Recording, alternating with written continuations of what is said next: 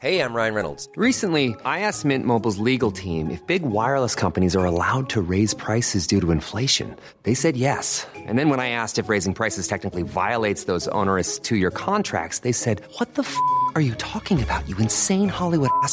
So to recap, we're cutting the price of Mint Unlimited from $30 a month to just $15 a month. Give it a try at mintmobile.com slash switch. $45 upfront for three months plus taxes and fees. Promo rate for new customers for limited time. Unlimited more than 40 gigabytes per month. Slows. Full terms at mintmobile.com.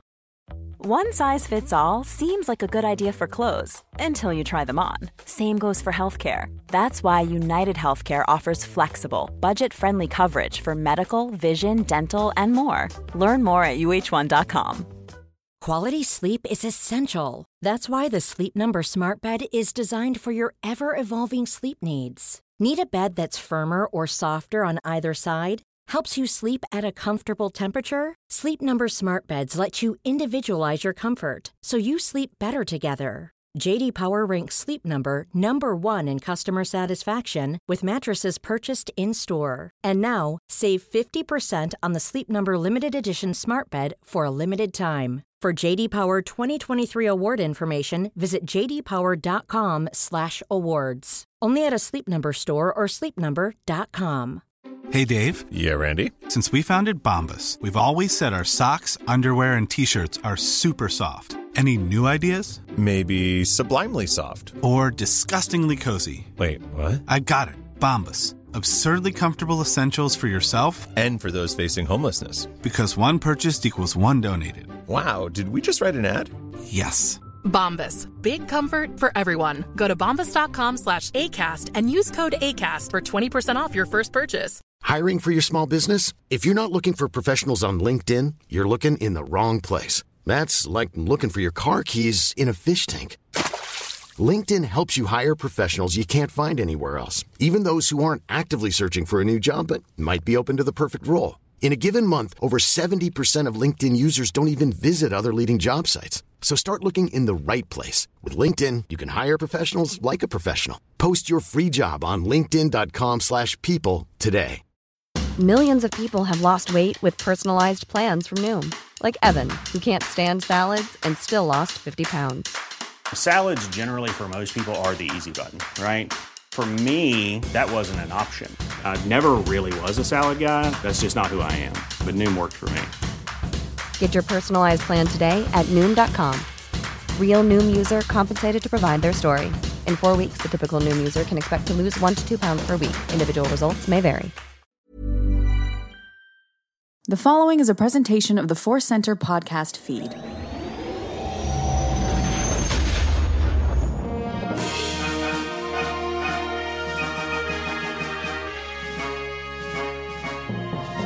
From the center of the galaxy, this is the Force Center podcast feed, and this particular episode is one of our deep dives, one of our Bacta tanks of talk. We are gonna have a good conversation in the goo. I'm Joseph Scrimshaw.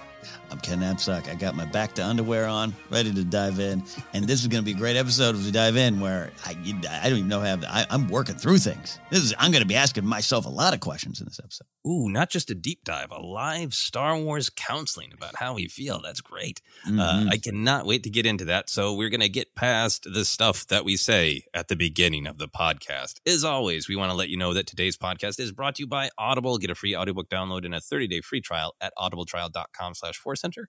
Over 180,000 titles, and I bet even more every second to choose from for your iPhone, Android, Kindle, or MP3 player. This week we are recommending Master and Apprentice by Claudia Gray. The whole Star Wars universe, or at least most of it, has Kenobi fever. This is a great uh, Kenobi and Qui Gon and prophecy story. Uh, so if you're interested in giving it a listen, you can download your free audiobook today by going to audibletrial.com slash force center. It uh, is a free audiobook for you and it helps out the show. So with uh, that proclamation out of the way we can get into this main topic ken.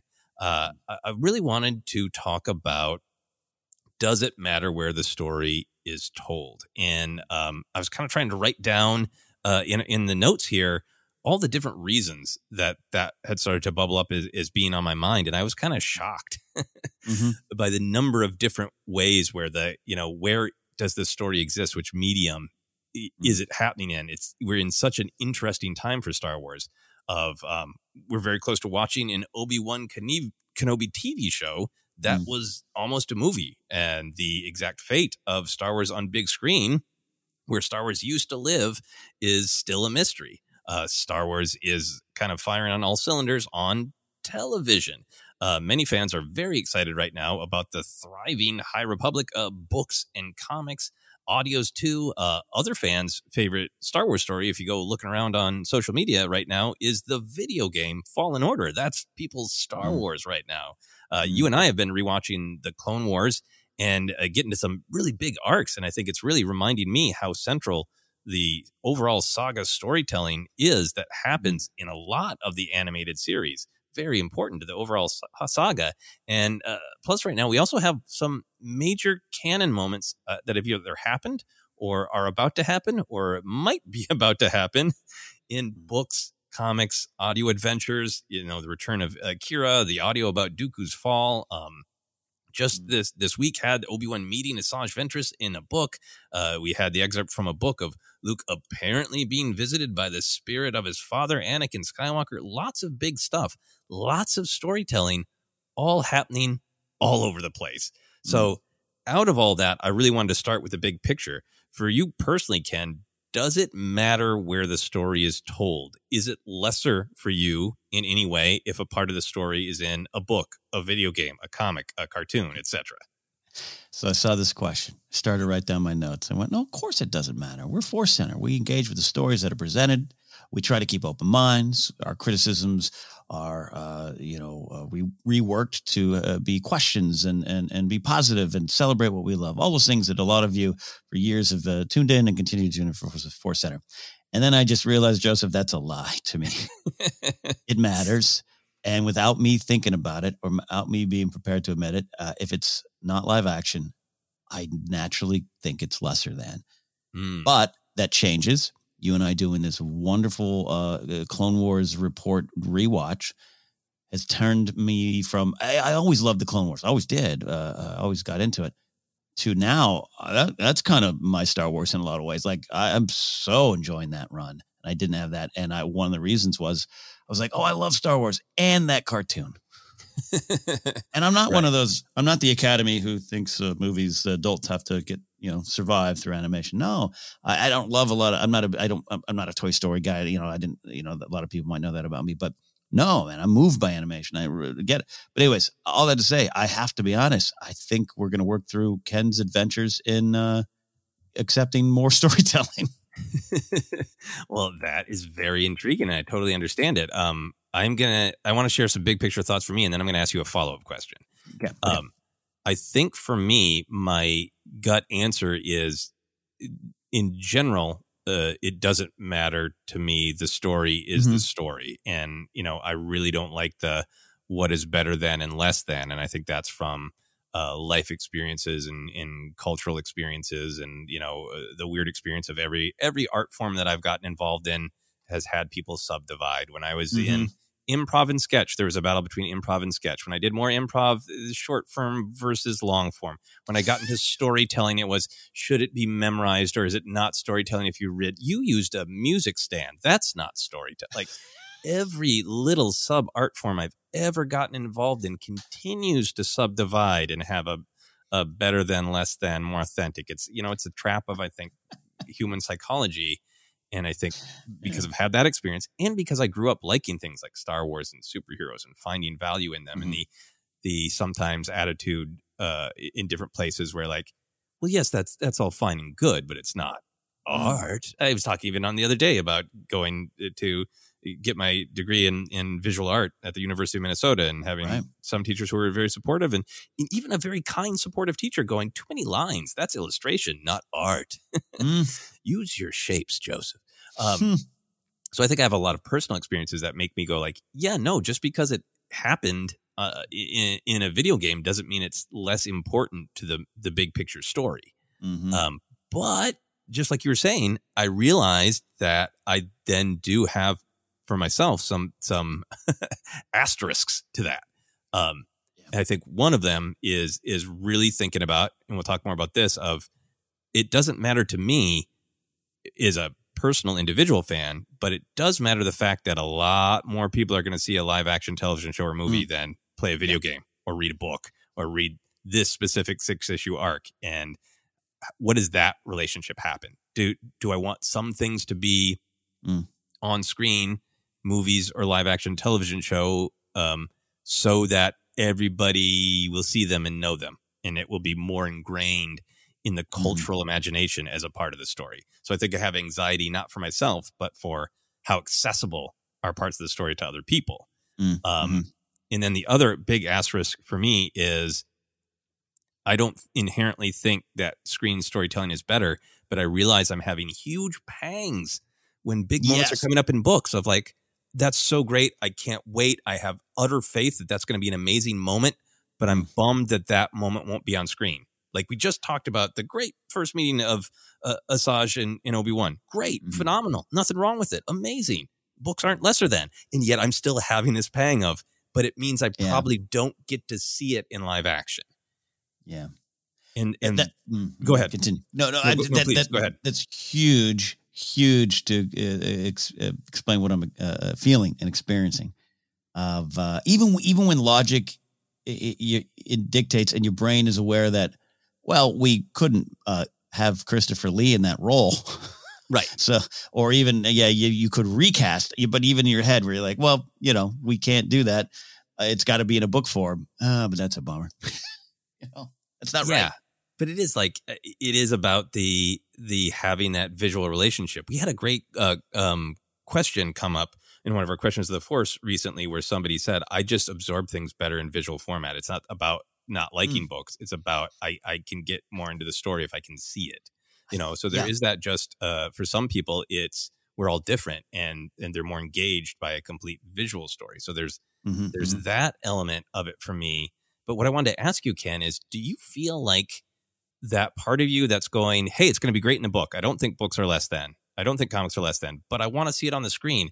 Is that you? Is that your preference? Or do you think it's the cultural uh, baggage that we all have that, uh, or I shouldn't say all, that many of us have that live action is the T Rex? It's Mhm. the alpha. It is, it is what you should aspire to. And that like Mhm. I I just think that there is kind of a ranking. Maybe not everybody has it, so I'll just speak for myself. The culture that I have experienced is like live action movies, the top, then live action television, then animated, then books, then comics. That you know, eh, Yes, no, and, and and the reason, and I was laughing when you were sharing some of your your real world examples of of subdivisions and subdivides because I'm so against those. So I don't want to be part of that on any level. And I'll once I, I, you know, I trained at the Groundlings in the early 2000s, a big sketch and improv school. Improv school. I sat down one classes. The teacher put down a chair and said, sat in it and said, "You're all here to learn, learn improv, and you've come to the wrong place." He was a, teacher. it's like you want real improv, the long form stuff. You go up the street. We'll teach you some party games and some sketch writing here. And I was like, whoa, I don't, I don't want to be part of that. You know, so we're not here for that. For and we we dive into you know all the books in the in the middle grade and everything, and all the stories are, are valuable. But at the end of the day, yeah, I think because of my pursuits, uh, you know, uh, screenwriting, and even even in town here, uh, animation is viewed less than by unions, the the Yeah. guilds, uh, and and when you know it, it's it's it's it, it's so it's great, and and a lot of people are fighting against that. It's this wonderful art form, but I just experienced it. You know, I'm a Lord of the Rings movie fan more than anything, the, the Jackson movies, and in that world, and there's all those the Tolkien rights, and the Amazon one has ten percent of the you know that's a weird world on what you actually own. They're doing an animated uh, movie, and it's in the works for the Rohirrim um, uh, from uh, you know the Two Towers, the Helm's Deep battle, which is like my favorite movie of those. And I was I, I went, oh my gosh, oh it's animated. that's just without thinking about it, and and that's not right. And so I think that uh, to to, to long winded answer your question, Joseph. Yeah, it's just this natural thing where I'm like, I saw Star Wars on the theater first. If it had been a book that was adapted into the movies, uh, I might have thought differently. Um, but so, may- but so yeah. it, um, no, I'm sorry. Go ahead. Please, And- please go ahead. maybe maybe someone read the Star Wars novelization by Alan Dean Foster, quote unquote George Lucas, and thought, oh, they made a movie of this, and then they have different views. But Do you see they made a movie of that book, Star Wars? yeah, yeah. Anyways, Uh, um, uh, anyways, I, I love these kind of episodes because I we're really I'm challenging it is- it- challenging myself to to come up with the actual reasons why I feel this stuff.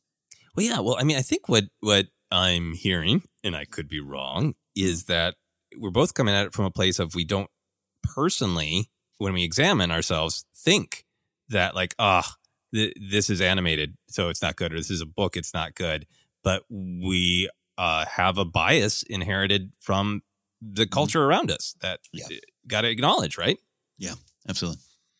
Yeah, and I think for me, I kind of I want to, I want I want to examine the bias, and like, you know, if if it's a taste thing, if somebody's like, I don't have time to read books or Mhm. audiobooks, and I feel bad missing out on the story, that's like a different thing, right? Yeah. But for me, like I get to read the book, I get to enjoy the story, I get to apply it to uh, Mm. great moments that happen in books, I get to apply to when I go back to live action. But there's still that deep. But I want to see it in live action. Mhm.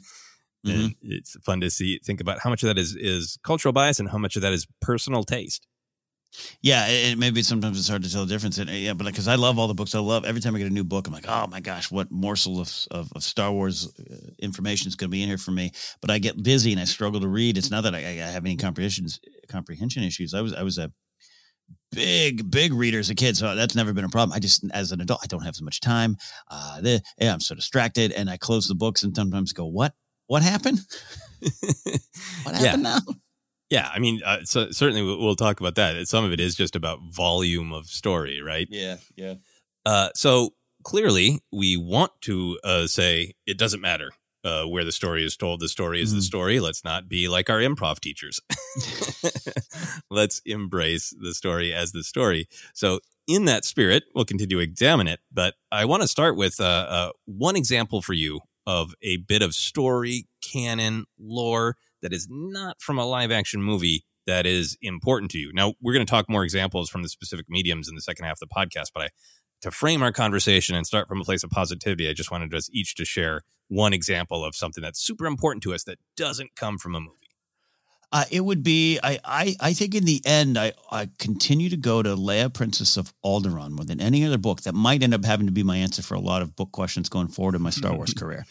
Um, because it took this character I love, a character that we've studied, a, a character that's so important to Star Wars, uh, but introduced a new story, brought in new characters, but also showed the the the lessons of that what you learned. And and that that Tarkin dinner scene is one of the most uh, tension filled cinematic scenes. But there, I just Mhm. said it right there. I just said it. It's it's so good because it's cinematic. Uh, and I go back to that story a lot, and I want to revisit a lot of uh, Leia, Princess of, Princess of Alderaan. It's on my mind to kind of reread that again and dig in. And you know, you get the stuff with Panaka, and it wasn't just about connecting uh, lore. It just was. I was so into the story. I so saw it. I so visualized it. I so was moved by it.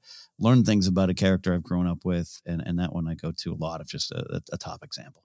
Yeah, that's great. There are like uh, at least four or five different moments from that book that could be the answer to like that is Mhm. great Star Wars story. It I, I carry it with me when I rewatch the movies, right, and Yeah, they enhance it because it, it it's not like the movies never made sense until this book. It's that they enhance uh, Yeah. the story because to me, Star Wars is this tapestry that's that's always being woven. Uh, I, I think for me right now, because all eyes are on Obi Wan, this is part of what's got me thinking about it. Is uh, I could list uh, so many moments from the Clone Wars as an Obi Wan Kenobi fan, but the Twin Suns episode of Rebels, we we've talked about it a, a Mhm. ton, so I don't need to get into breaking down the actual scene. I think for me, the reason it, it pops is um, it is making me think every moment of Star Wars matters. Is it is such this vital piece going into this live action Kenobi show. Mm-hmm. And the live Mhm. action Kenobi show is something that is going to bring a lot of casual Star Wars fans, you know, back to the screen. Uh, maybe they've been keeping up with Manda- Mandalore or Mandalorian, um, but this is so big um, because it's such central characters. It's so- so central to the saga. It's Obi Wan and Vader. Um, and there's that part of me that, like I feel bad for anybody who who doesn't have time or inclination to check out the twin sun scene because the question of the live action show is how does Kenobi go from the end of Revenge of the Sith to this peace and purpose in that scene of twin suns explicitly to that belief that Luke is the chosen one like Right. it like this is this is why it's on my mind as being so vital of it's it's one half of the question it's the answer to why this show exists it's one of Mm. the answers but for me like one of the most compelling answers to why this kenobi show exists is that scene from an animated show that that was Mm. that obi-wan kenobi and darth maul were not the whole point of. Yeah. Mhm, mhm. they just popped up in. Uh, so that's that's got to be my answer. The twin sun scene right now. Absolutely. I mean, we, we reference that one a lot because it's just it's so uh, it's so valuable, so important, so great. Yeah, yeah, absolutely. So, how do you feel about fans who maybe uh, don't have the time or, uh, you know, aren't book readers for whatever reason, don't have time to listen to audios, the comics are too expensive, whatever it is, for fans who don't or can't absorb all this material? Do you ever worry about them feeling left out of the the grand tapestry? Yes, and I'm happy to try to connect them to that tapestry, and try happy to try to put the strings. But I, I see some sometimes the amount of glazed eyes uh, just just grows and grows and grows, and then and the ah, it's in a book, and the shrug that follows kind of adds up from them, you know, and it's uh, which is again why the, the conflict in our initial answer. I'm like, no, no, no, you must value, must value. Have you played Battlefront 2? Oh my gosh, you got. I just said that like two weeks ago to someone. You got to go into the story. It's it's short, and that would you know a lot of people complain about it, but it's great. Loved it. Uh, I love seeing the defense when a lot of people were like, could we see Maul and Kenobi uh, have their final matchup? And everyone was like, no, it's Rebels. It's in Rebels. so there for those conversations. But I also, I, it's more for the people who just can't, uh, don't have the time to absorb all the material. I totally get it. And uh, I, I just do worry about them getting so overwhelmed and feeling left out. They just don't, uh, don't won't, and, and, and just don't dig in. Yeah, I, I think that's it for me. Is like we have a Star Wars podcast. We're lucky enough to do that, and we try to absorb everything, and we still can't absorb absolutely everything, right? Yeah. Um. So I I do really feel for for fans who want to engage, right? Sometimes you run Mhm. into the snarky thing that you're talking about, where like, um, you know, I'll I'll tell somebody about Bloodline, how, how what a great job Bloodline does, kind of setting up the the political realities of uh, the New Republic going into the general uh, sequel trilogy era, and, and get the same thing of like, oh, they didn't answer it in the movie, so they had to do this book to fix it. Like, no, Yeah. uh, the movies, in my opinion, are designed to be tip of the iceberg storytelling, and then books and comics can explore the iceberg, right? Mm. Um, so uh, I want everybody to have that that opportunity. I think maybe what the thing I'm reacting to is like a lot of the books, like Leia Princess of Alderaan, has some vital canon that I love, uh, but it it it it fleshes out everything that you can see about who Leia is in the in the movies, right? Yeah. Um, and then when we're getting some moments like eh, Luke Skywalker communing with Anakin, possibly, Mm. it's such a big moment that fans have wanted for such a long time, right? Yeah. And it, makes me feel really bad that maybe it isn't accessible to everybody. I think that's what it is. Mhm. There's a part of me of like, I just want to see that on screen. I- I don't care if it's animated, you know. I want to see it on screen for myself just because I want to enjoy it because it's it's a fresh moment of canon. It's new. It's not just sort of enhancing, supporting, adding context to what exists. It's it's Mm. it's doing all those things, but it's also like a major canon moment, you know? Um I feel that same way. I don't know if Brotherhood is is going to deal with the adventure or the moment where Anakin is knighted, but I kind of feel that way too. Of like, can we can we just make that animated movie?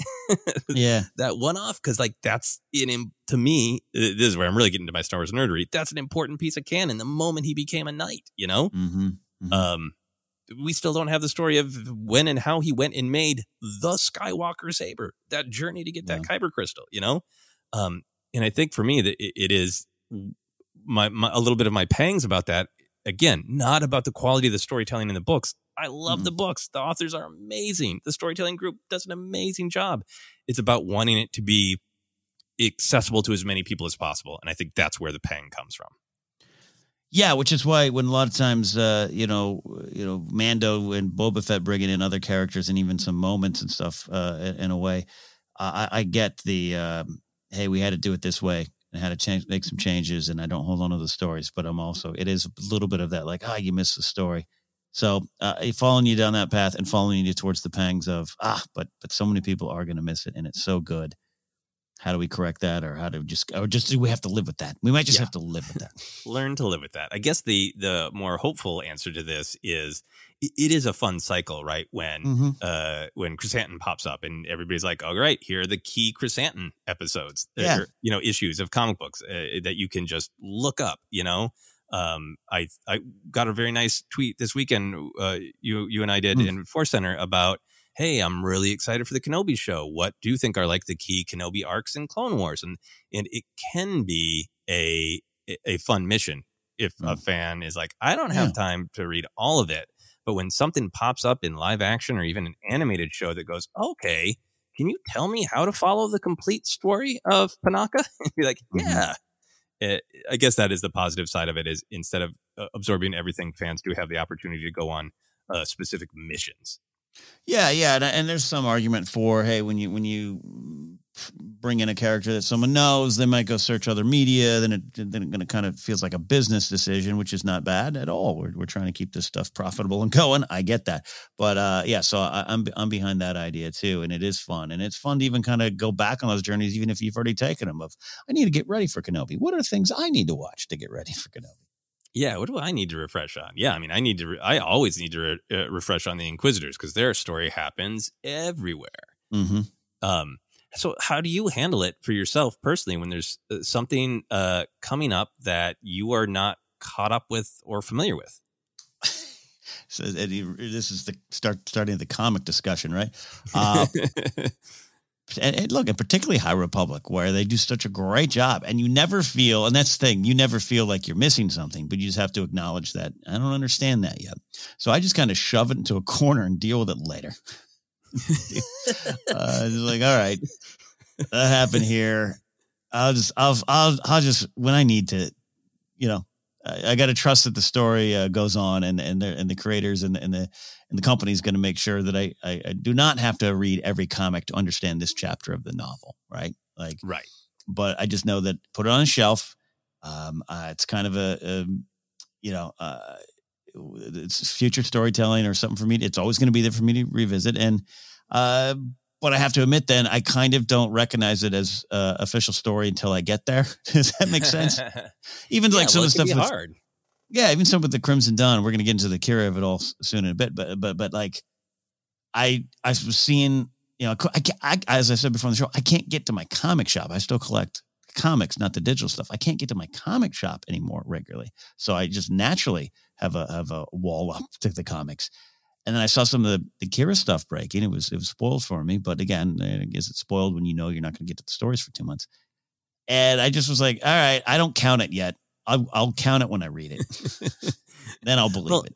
Yeah, I mean, there is for me like every once in a while, a like I have to acknowledge that there's some storytelling out. Like you know, I finally got caught up on Vader and saw some of the uh, the most recent run of Vader and saw saw some of the Sabe stuff. Uh, right, and like you know, it can be hard when a question comes in. You're like, well, here are all my thoughts, unless maybe there's something about Sabe. I don't know. Yeah. you got a Sabe question. I'm not entirely, uh, you know, caught up. Um, yeah, I mean, I think uh, obviously uh, our friends Alex and Molly do an amazing job with Star Wars Explained, and that is just a great, great resource. I think for people who want to stay caught up, and you can just Google they have a specific video. I've watched the various Inquisitor videos Yeah. from Star Wars Explained multiple times. Extremely helpful. Uh, I do like doing deep dives on Wikipedia. I think that is another uh, a Mhm. great resource. Um, specifically when there's, there's like something like I kind of there's a bell that goes off like I know that's connected to legends, but I didn't read those as many of those books. Mhm. So what is it? And like that kind of stuff. Um, uh, Mm. and, and for me, I'm the same on the comics of I wait until the collected version is out. And there Yeah. can be like, you know, especially when something big breaks and they, there can be a lot of articles and stories and reactions. I just, I just so enjoy reading a little bit more of the completed story and, and trying to Mhm. process it for myself. Yeah. Yeah. Yeah. Yeah. Uh, there's some of that too. You know, uh, uh, yeah. Um, I don't binge TV shows that much, but uh, to binge read is it, it it's a little better for me. Take it in better. Yeah, yeah, but yeah, I- think it's just Hmm. if anybody's listening and feeling like it's hard to keep up, uh, I think uh, we uh, we relate to that. And again, we have a Star Wars podcast. Yes, yes. and it's still hard to keep up with everything. So there is this argument that you and I have uh, alluded to that the movies should stand on their own. Uh, we're now in this place where Star Wars uh, is really uh, on Disney Plus on television shows.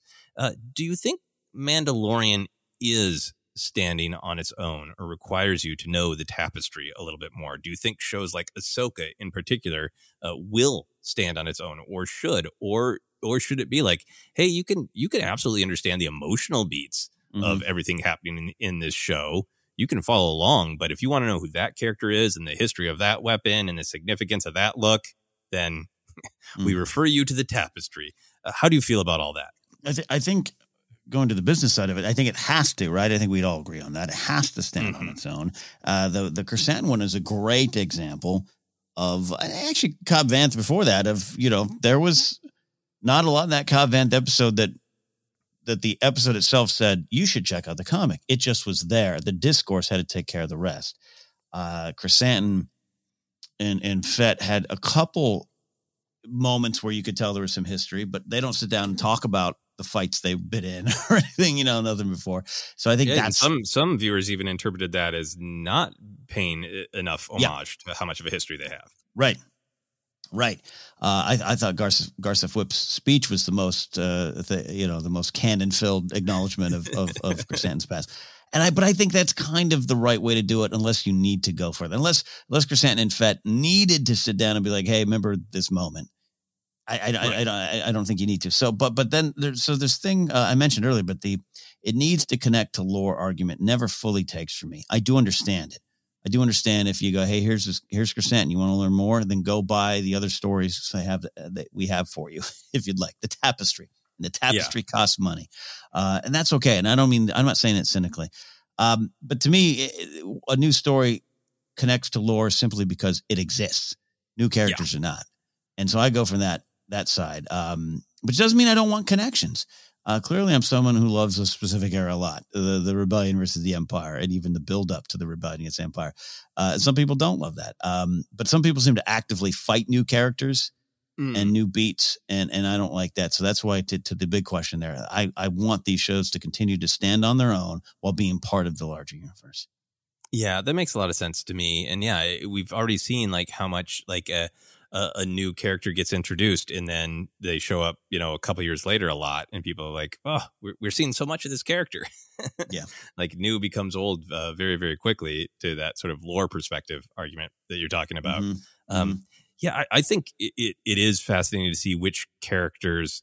Well, let me take a step back. I think Mandalorian works just fine uh, without knowing the tapestry. The first season in particular, I only I think the only thing you're getting into real look it up territory is the dark saber of like Yeah. you know you can see that and go ooh uh oh he has a weird scary lightsaber thing and you get the emotional implications. But if you want to dive into the tapestry, you could. I think the second season got into more of that, and, and and I think Book of Boba Fett had that too. But I think all these stories, the arcs of the characters, what they care about, their emotional journey is clear and strong.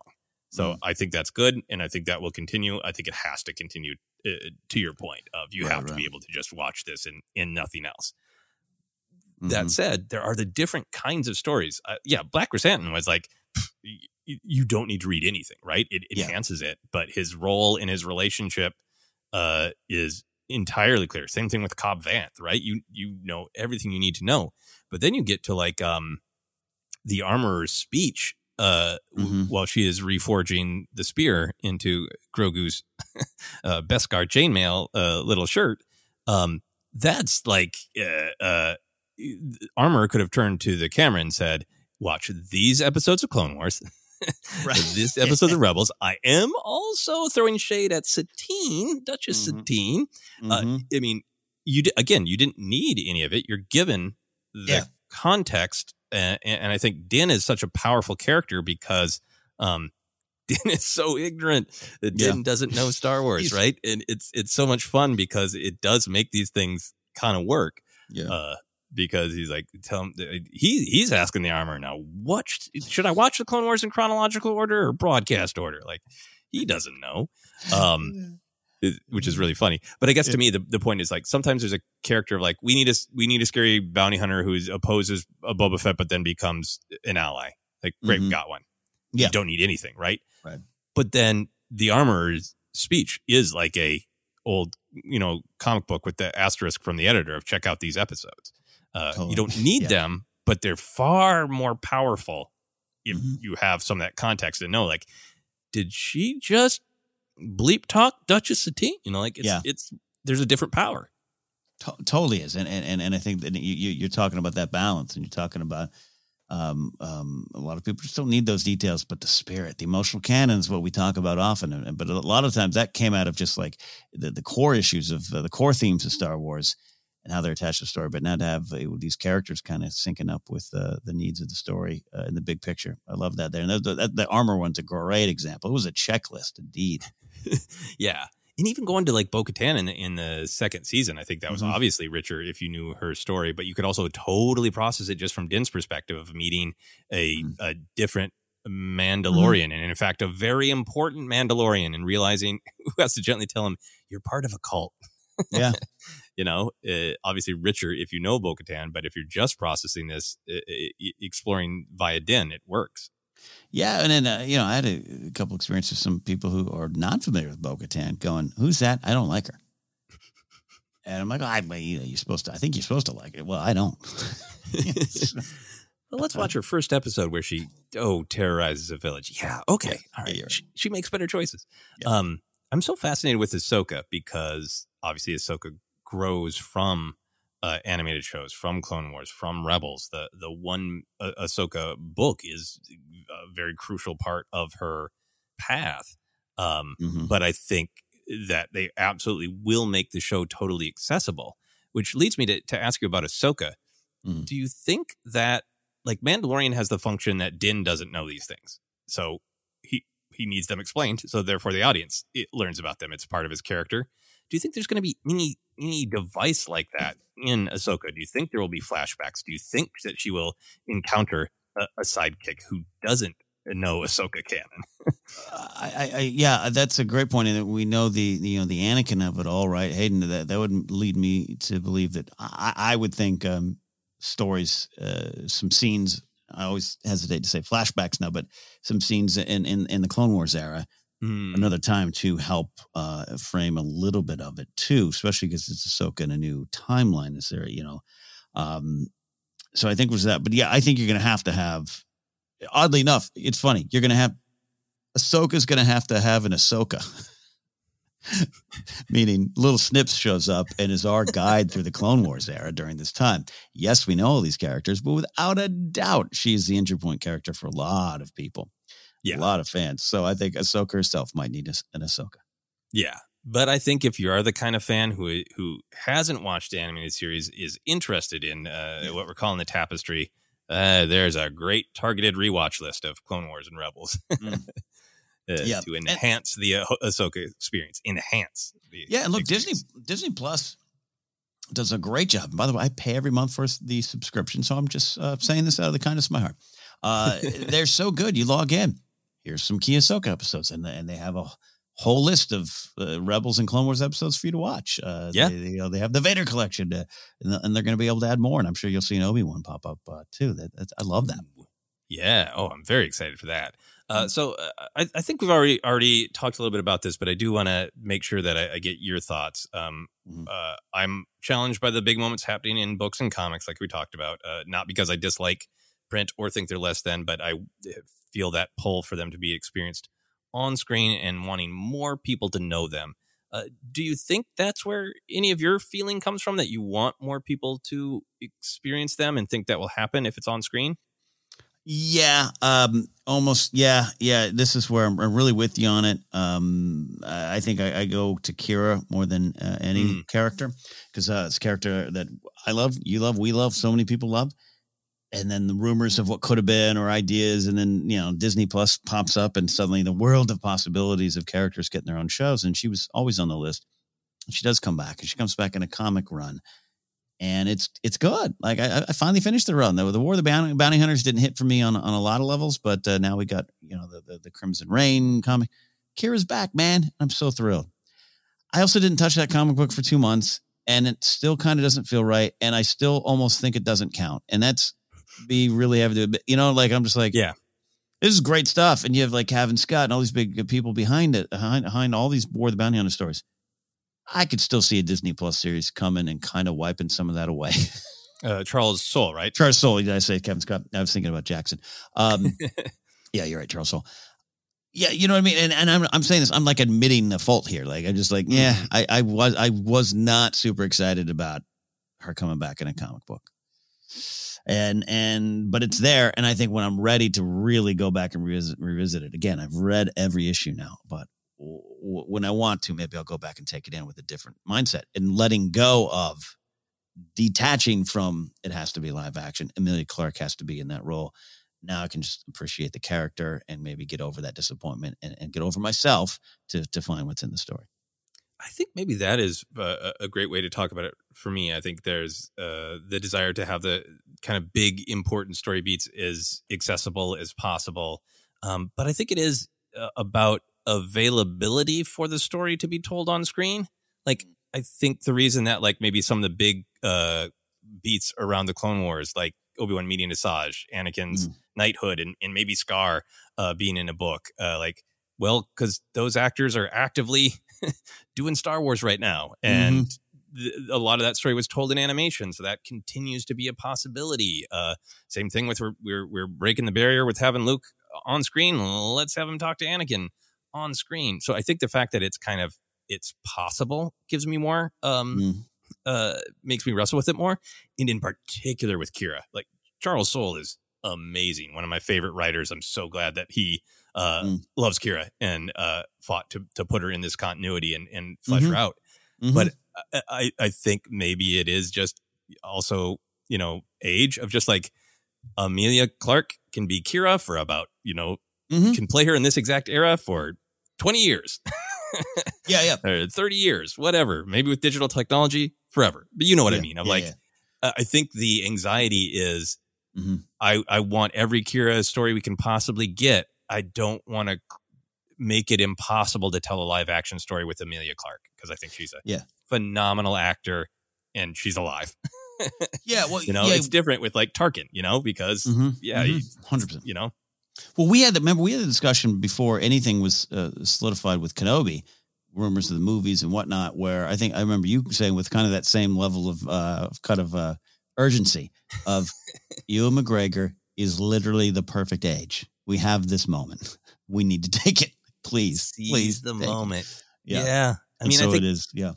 So many fans have had, you know, uh, sometimes expressed politely, sometimes uh, not at all polite, uh, of wanting more with the original trilogy characters in the sequel or wanting scenes mm-hmm. with them together. And you do have that, like, what if? What if it was a different world? And Lucas was like, wrap Revenge of the Sith, mm-hmm. 2008. Here comes, you know. Yeah. So there is that reality when there's an actor who is tied to the character to be like, now is the time, you know? Exactly, exactly. Yeah, and I, I want to just you know make sure I'm clear. Like, love that uh, Charles Soule loved Qi'ra. Love that the character's back and we have it. And sometimes uh, nothing is you know something's better than nothing, right? Um, which is again sounds like I'm uh, slagging off those comics. I'm not, but it just yeah, yeah. I just was. I remember because again it got spoiled for me, and when I saw that was the character coming back, I literally went, ah, all right. I could not not like, yeah, Qi'ra's back. Been, okay, all right, yeah, I'll head to the comic shop next week then, I guess. Yeah, versus an announcement of Emilia Clarke is Qi'ra, you know, which is yeah, yeah who knows? Yeah, uh, I haven't. Uh, I have read many, many spoilers, uh, but I gotta download those comics uh, into the now uh, what I'm told is broken app, and I have not dealt with that yet. so there's that yeah. fun anxiety for uh, for reading yeah. them on online. But yeah, it's nothing like we are talking about. It's nothing against the storytelling or the medium. It's about that desire uh, to make sure there's still still room to tell yeah. uh, tell those stories, uh, uh some of those stories on screen. As mm-hmm. long as we can someday get uh, Qi'ra versus Maul colon Crimson Dawn Disney Plus show. be great. And again, I, you know, I want to make sure I get out of my own way, right? I want yep, to get out exactly. of my own way to to enjoy what's there. And we are here. We're lucky enough to celebrate this big tapestry, as we keep calling it. And uh, it's just a reminder. But again, as we said at the top of this episode, having to face some dark truths about myself. Yeah, well, we we have done some wrestling with the dark side, uh, staying positive. We're going to take a quick break and then we are going to talk about some specific moments in specific mediums. I'm sure we have a little wrestling left to do, but there's also going to be a lot of celebrating of the absolutely great, crucial moments of storytelling that happen all over the Star Wars tapestry in every medium. All that in just a moment.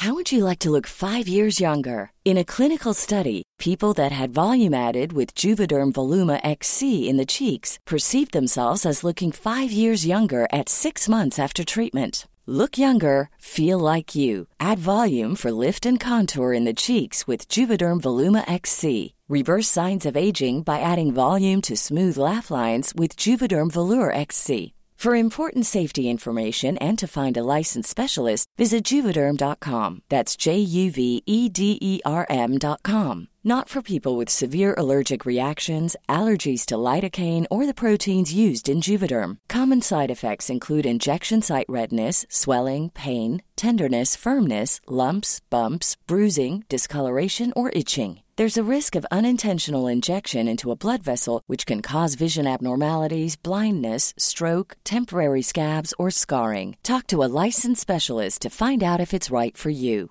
Hey, I'm Ryan Reynolds. At Mint Mobile, we like to do the opposite of what Big Wireless does. They charge you a lot, we charge you a little. So naturally, when they announced they'd be raising their prices due to inflation, we decided to deflate our prices due to not hating you.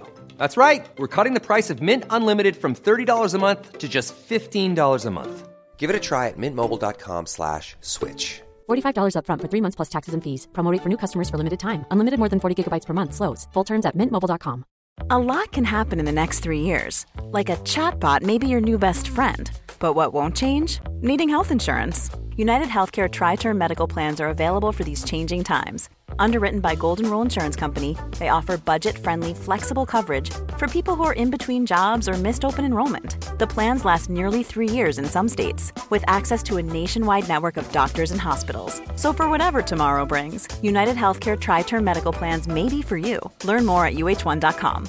Hi, I'm Daniel, founder of Pretty Litter. Cats and cat owners deserve better than any old fashioned litter. That's why I teamed up with scientists and veterinarians to create Pretty Litter. Its innovative crystal formula has superior odor control and weighs up to 80% less than clay litter.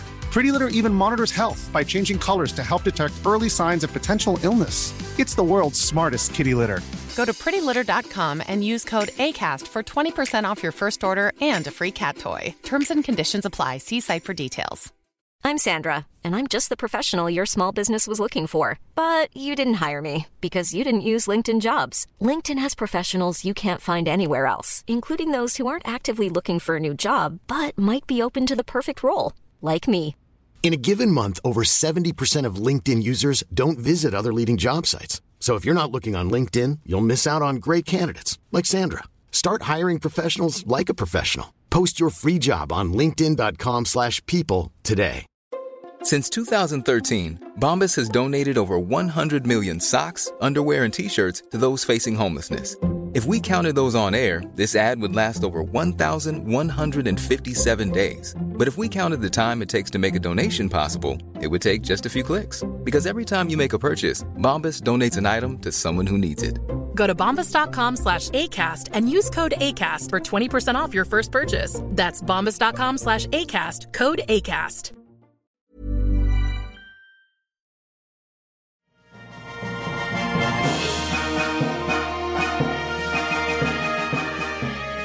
We are back to continue our discussion of does it matter where the Star Wars story is told? Uh, we have had conflicting answers, even in our soul. so we're going to explore more of that. Uh, we're going to talk about the different mediums.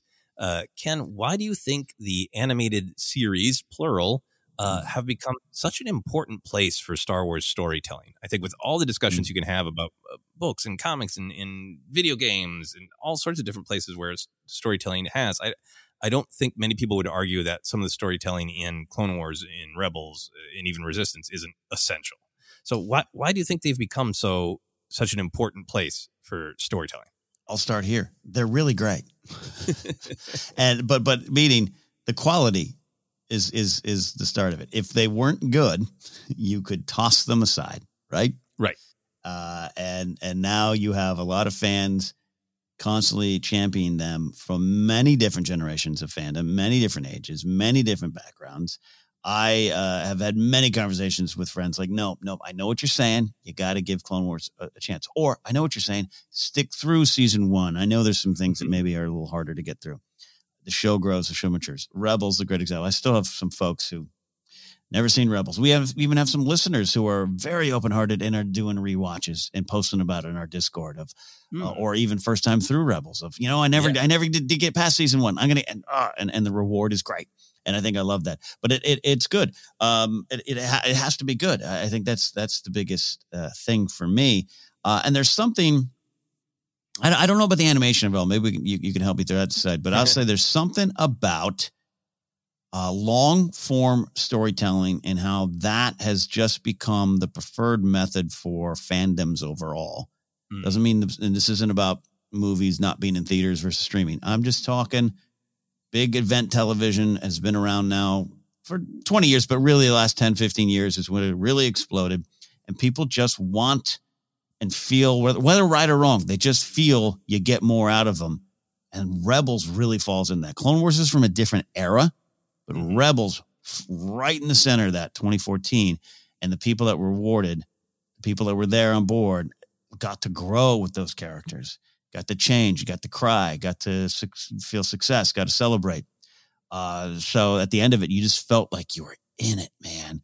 Versus Solo was great. I don't know, just it it, it just went through mm-hmm. the world. They didn't save the world, you know. We love Solo here. Um, some of the Rise of Skywalker. I, I, I, but even I say it like at the end of the day, I'm glad we're getting a Kenobi TV series and not a movie because I now get to spend six plus hours with Kenobi and not two. Yeah, I, I think it, it's maybe the the movie versus long longer form storytelling um, mm-hmm. is maybe about as uh, as audience tastes change, we we want to just plain spend more time with characters uh, but we also just want to know more, right? Like mm-hmm. there's, you know, working uh, uh, on on multiple scripts uh, for both uh, uh TV shows and movies.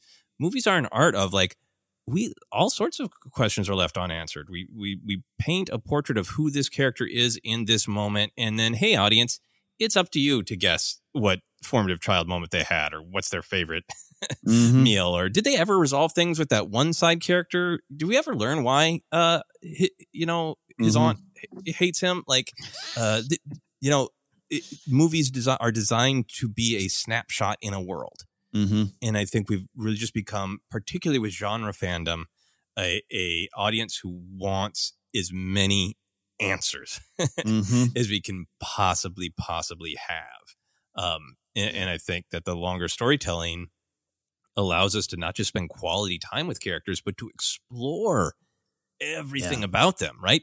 Uh, Satine's art isn't just like a side detail to give her, mm-hmm. uh, you know, some extra identity. And in the Rebels two hour movie, right, that's an right. ensemble movie. We get to explore that aspect of her life along yeah. with her aspect as a Mandalorian, as this, as mm-hmm. that. You know, there's so much more room to explore the characters. And, and, and this is a different podcast. We, we will start uh, Movie Center. Uh, is uh, the, you know now we have all these big event movies are three hours.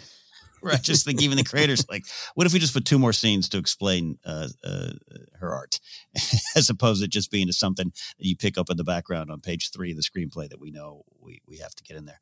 Uh, you know what I mean? And I, I yeah. just I don't I don't know if we'll ever go back. And I, I have no by the way no problem with this. I look, you know, you, you, how many times do I, do I not shut up about Game of Thrones? Because I got to spend 73 hours with these characters. uh, I love that. I love that. Um, so I think that's the big reason. But again, it, and it, it, it, cause it's good. It's good content. And that's why. Yes. Uh, I think that is a very good answer. Uh, back mm. to the original question about the animated series that, uh, um, mm-hmm. yeah, I think it's fascinating that they've become such an important place, and I think it, because they're good is a great answer. But it's also, I think, um, obviously Filoni, but Lucas as as the creator of Star Wars, the one saying, "Hey, what do I want to do with this mm. animated show?"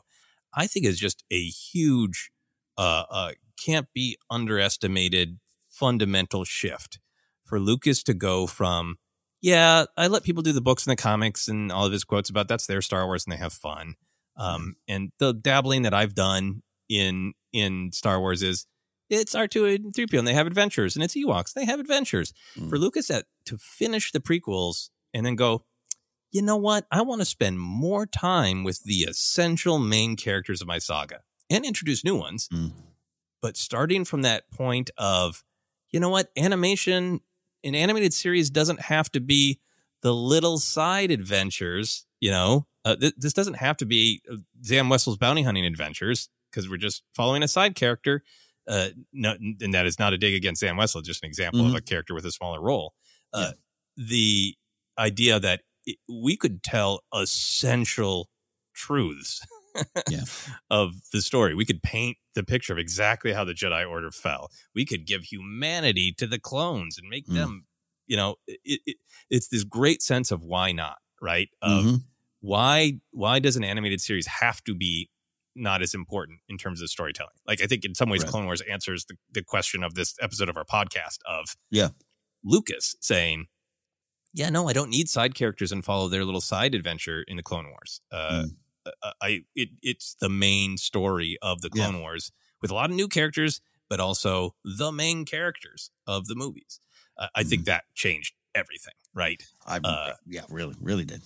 Uh, especially if you go back and watch droids and and Ewoks, which are fun, but like a, just from an entirely different world than the Clone Wars, which broke it wide open too. This is just as important as what happens in the movies. Yeah, yeah. No, it's funny. I'm thinking about the Clone Wars one too, where I just remember in the early days staring at Kenobi on screen in animated form and thinking, "Whoa!" Like I'm watching a Kenobi. That's Kenobi. like Yeah. I'm watching a Kenobi story, and I was blown away by that. So I think you're right. Uh, that that was a huge uh, change in in the landscape. Whereas like Rebels, we know where Rebels goes, right? And then even Ahsoka, Vader, Inquisitors, uh, Kenobi, Maul. You know, if that was in, made 1997, it just would have been Ezra, and, Right. and Chopper. Yeah, and they never would have met any of those other big characters, most likely. Yeah, yeah, yeah, yeah. yeah, and I think yeah, to, yeah. and I think to your point, uh, it, Boba Fett showed up in Droid, so I don't want to. Yeah, yeah, yeah, yeah, yeah. I don't want to slander droids of the cartoon. Um, yeah, but I think to your point, also just I think there's something about Star Wars that it, it grows uh, partially from serialized storytelling. So I think the fact that you can kind of have uh, cliffhangers week to week of how they're going to get out of this one. They're not really framed that way. They aren't the super big serial. Although sometimes I'd be like it if like, how will Ezra survive this challenge? I'd like that sometimes. Uh, but without being as direct cliffhanger, it still got that feeling of serialized storytelling. I absolutely agree with that. So, Absolutely agree. uh, what is a, a favorite moment for you? Uh, story, canon, lore. Uh, what's a favorite moment that is important to the tapestry of Star Wars to you that comes from an animated series? Yeah, so I, I think this was when I was going to mention some of my Twin Suns stuff, but I'm I'm going to broaden that out here. Uh, the the biggest to me is the long play with Maul. It's still Mm. even even especially because we're doing the Clone Wars report rewatch. It still baffles me on some level that it worked at all, let alone so great. Testament to everyone, including George, going, "Yeah, bring him back." But everyone who made that happen, including Witwer, the way he voiced everything, it's insane to me. And there's that thing that was going with, I think our buddies at Star Wars Minute did something with Paul F. Tompkins on air. They that clip went around of Paul F. Tompkins learning that Maul came back and had spider legs, and it was Yeah. hilarious. It was, uh, you know, I, I have a sense of humor about it too, and we, you and I joke about the spider legs too. But to, seriously, to go from that to what we end up with, with him dying in the arms of of Kenobi, and, and tears in all of our eyes, that's insane to me that they pulled that off. Right. That is a great example of, yeah, it's not just little sub adventures. It is Mhm. this character who in 1999 was the face of Star Wars, right? Mhm. Yeah. On uh, his face plastered on almost every surface that could have a face applied to it, right? Yeah. uh, from Taco Bell to towels, Maul, right? Uh, couldn't be more of a of a symbol of the movies, uh, and then Mm-hmm. becomes this rich, uh, full character with this long, fascinating life, Yeah. uh, in animated form. they long play it. So it- it's it's such a long play, and and and they didn't know, right? It, it- with the Clone Wars series, there's no thoughts that Disney's going to buy it. That this thing called streaming's going to none of that. So they rolled with the punches. They they they they adapted and they, and they and they kept it going, and they found a way to make it connect and all work. And and it's that that's a big success for me. That's a big overall one.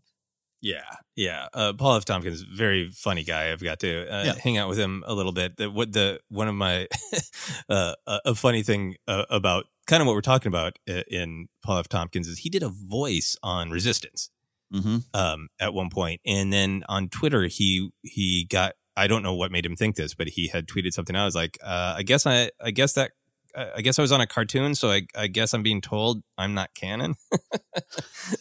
Uh, so I tweeted him. It's like the episode was great. You did a great job in in in your canon, and it kind of it, it, struck me as like the 21st century existential crisis that we all have of like, am I canon or am I legends? Do I is my story valid? Does it actually belong in the tapestry of storytelling?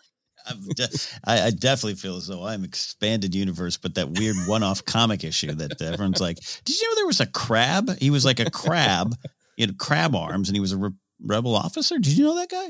Oh, Sergeant yeah, I mean, Krabby. Yeah, yeah, yeah. I mean, that is really weird to think of that as like the way that uh, Paul F. Tompkins very comically reacted to. He came back and had spider labs. People would be like, Ken Napzok was a, a security manager at a mall. Is that canon? There's not legends, Ken Napzok. I just had that conversation this weekend at the show. Somebody, somebody, yeah, that's side note. So you, you, you, I see you look like you're standing on watch. I said, well, let me tell you why. yeah, uh, great, great stuff to be to be needed to be canon. We all yeah. have sometimes. Am I canon? Uh, mm. yeah, that that is such a great answer. Uh, I was having a hard time kind of containing myself to one thing because there's so much essential storytelling uh, that happens. It, uh, everything from like major events, character arcs like Maul to just uh, building out the world. I think one of the things that I love about the animated shows they had that great spirit of why not of we're going to talk about big deep things but star wars pulls from so many sources and, and we can play with that of like there's always mm. the implication that uh, anything is possible through uh, the force and everybody is after these different weird uh, secret mm. Temples and objects and for rebels to do the uh, world between worlds and go like well here's one of them you know yeah like yeah. just that world building is one example to me that's that's super important. Mm. It's a big the galaxy of Star Wars is, is, a big, wild, strange world, and I love the moments we're reminded of that. Um, mm. uh, a couple other quick examples. Um, I don't want to be over Obi Wan focus, but the existence of Satine. You know, yeah, yeah. Satine as a character, the idea of somebody who tried to take a, a, a society that it was destroying itself um, because of its absolute allegiance to domination being what defines you and gives you value. Mm. To have that character, she is important and fascinating by herself.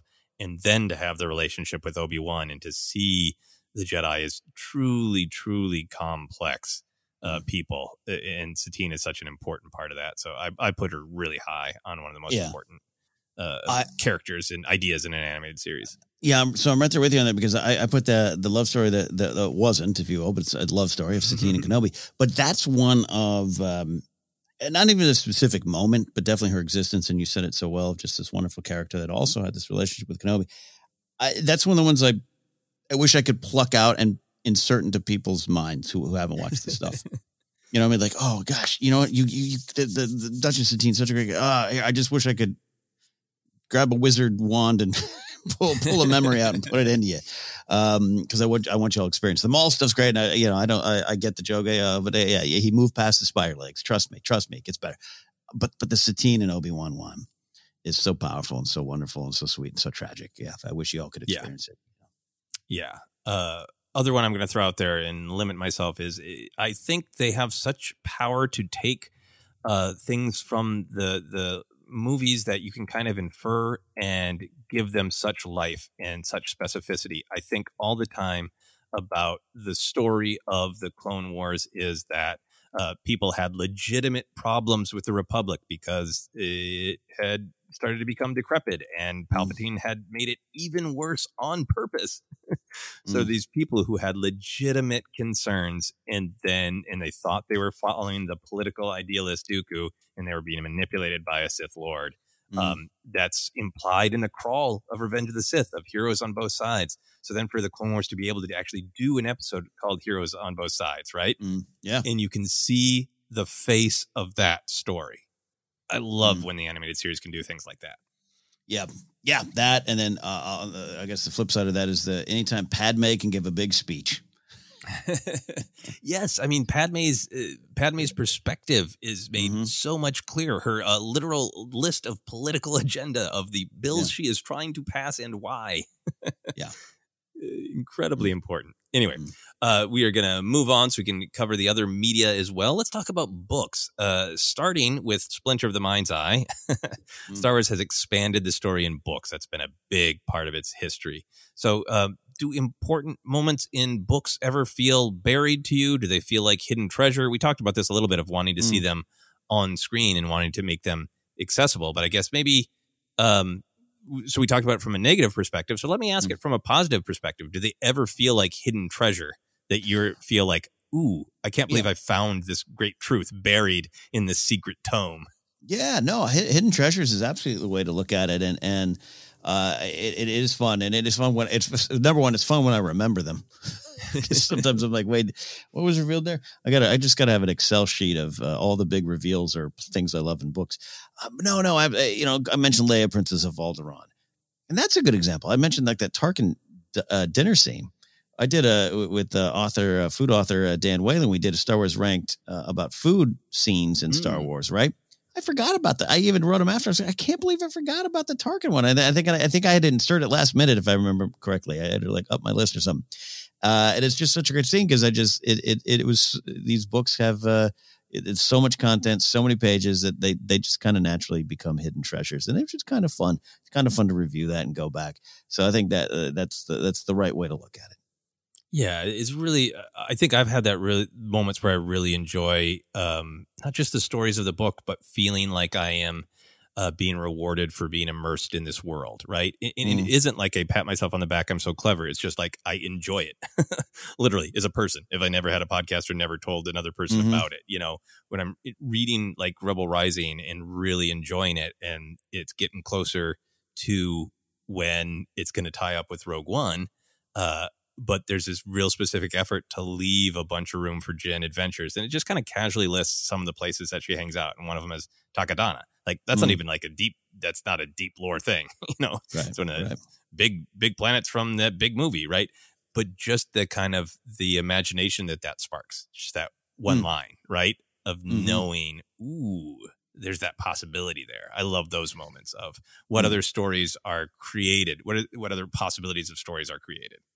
Yeah, I love that. I love the. I love the. Uh, for some reason, you made me think of like when I think it's Dark Disciple, like Dengar's in a bar, and there's like, ah, Dengar's here. Yeah, love it. Yep, you'll you'll love to see it. You love to see Yeah. Dengar in a bar. It just Yeah. tracks. Mhm. Uh, so what are uh what are of what is or are uh of favorite moments of story canon lore that happen in books?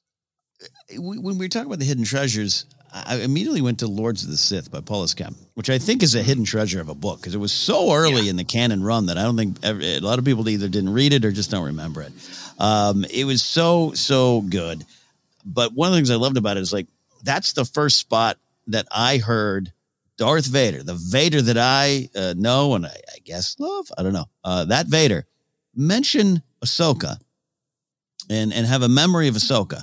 It's when the ship is crashing, right? And it, shook me in this in a positive way of, and to this point, to this whole conversation we're having, and it's a book, but and, and talking about an animated series, but it was like to me the first time that I felt Vader was acknowledging that show I watched. Yes, there's that specific memory of like the last time that he was above this planet. And Yeah. it's a specific episode of Clone Uh-huh. Wars in a specific moment. And yeah, it's that validation that you have. And also it's great storytelling. So that's that tension of like, you remember your entire life and you, you pull from it, Mhm. uh, but you also deny it in what, imagining being in that place, you know, Mhm. that he has to be in. So there's a, it's, it's rich as a story and a character moment, but also like totally like, yeah, yeah, like Vader just gave a positive review of Clone Wars on Letterboxd, you know? he did.